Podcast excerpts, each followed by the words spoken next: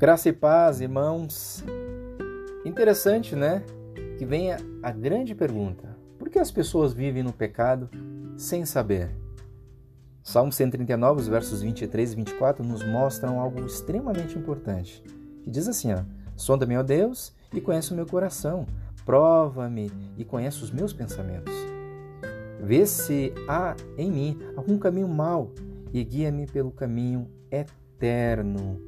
Interessante que o Salmo cento e trinta e nove é uma meditação sobre a onisciência de Deus. Deus vê e sabe todas as coisas, né? Sabe o meu levantar, sabe o meu sentar, Ele conhece todos os nossos pensamentos, Ele penetra os nossos pensamentos. Antes da palavra chegar à língua, já conhece completamente ela, né? É possível fugir da presença de Deus? Claro que não, né? Logo em seguida, ah, fala sobre o conhecimento que Deus tinha dele, até mesmo antes do seu nascimento. Estamos falando aqui de Davi. O salmista faz uma aplicação prática sobre a onisciência de Deus, ou seja, não podemos fazer nada às escondidas. Davi eh, não, não implora que Deus o sonde a fim de que pudesse obter qualquer informação. Não é isso, não é qualquer informação. A oração do salmista é que Deus olha para dentro de mim e me informa do meu pecado. Davi examinou o seu próprio coração, mas não confiou no seu coração. Ele temia que pudesse ter algum pecado ali desconhecido, um pecado que estivesse escapado da sua sondagem. Então pediu a Deus que o examinasse. Todos nós deveríamos nos preocupar em saber eh, se vivemos com tipos de pecados que até nós mesmos desconhecemos, se alimentamos algum desejo secreto ou se negligenciamos algum dever espiritual. Temos uma tendência ao pecado, né? E, e, e o nosso coração está cheio dele. Devemos tomar um cuidado especial nessa área, evitando pecados insolentes, involuntários, cometidos na ignorância. Por que as pessoas vivem no pecado sem saber?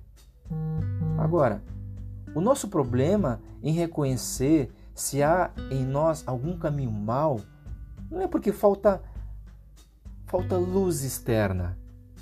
Deus, ele não falhou em nos dizer de que maneira clara quais são os maus caminhos.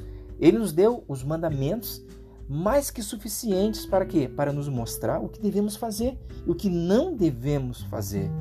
Então, nossa dificuldade em conhecer nosso próprio coração não é porque nos faltam normas adequadas.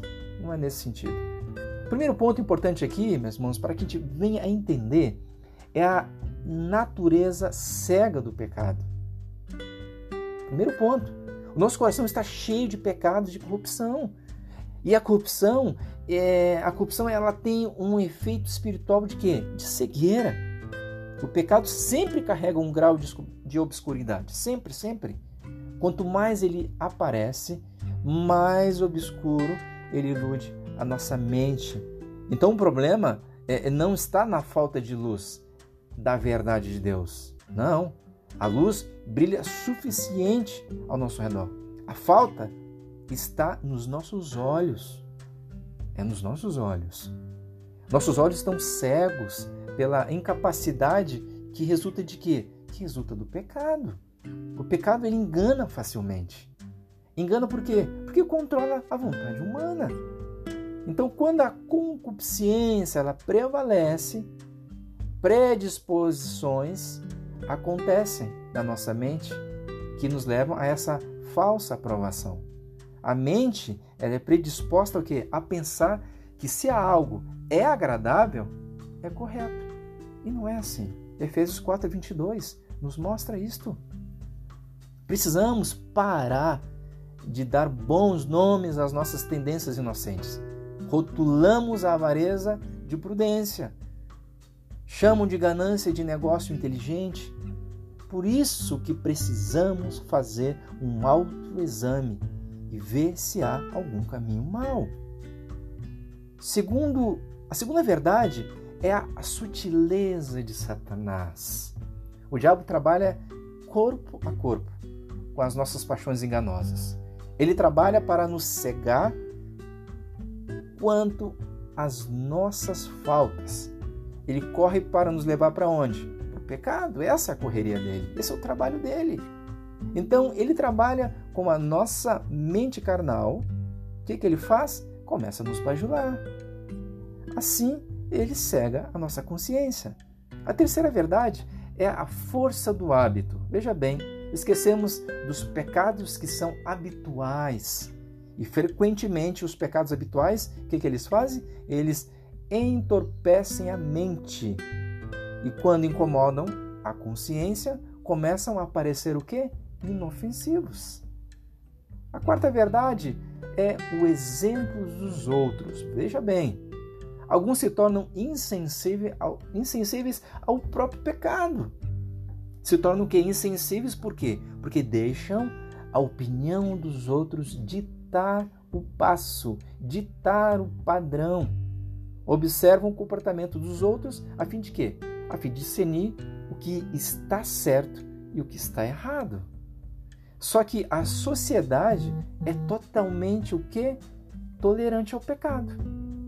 Então o mundo ele enxerga como algo inocente, tolerável. Esse é o papel. O mundo enxerga como algo inocente, tolerável. Falo de pessoas próximas de nós. Estamos falando de nossos amigos, muitas vezes, próximas de nós. Isso termina inclinando o nosso coração a diminuir a importância do seu mal. E acaba, isso termina, né, endurecendo o quê? O coração e inclinando para onde? Para o mal. A quinta e última verdade é a obediência incompleta. Aqueles que obedecem a Deus, indiferentemente, é, ou pela metade. Interessante isso, interessante. Correm risco de viver o quê? Em pecado sem perceber. Vou repetir. Aqueles que obedecem a Deus indiferentemente e obedecem o quê? Pela metade. Corre certo risco.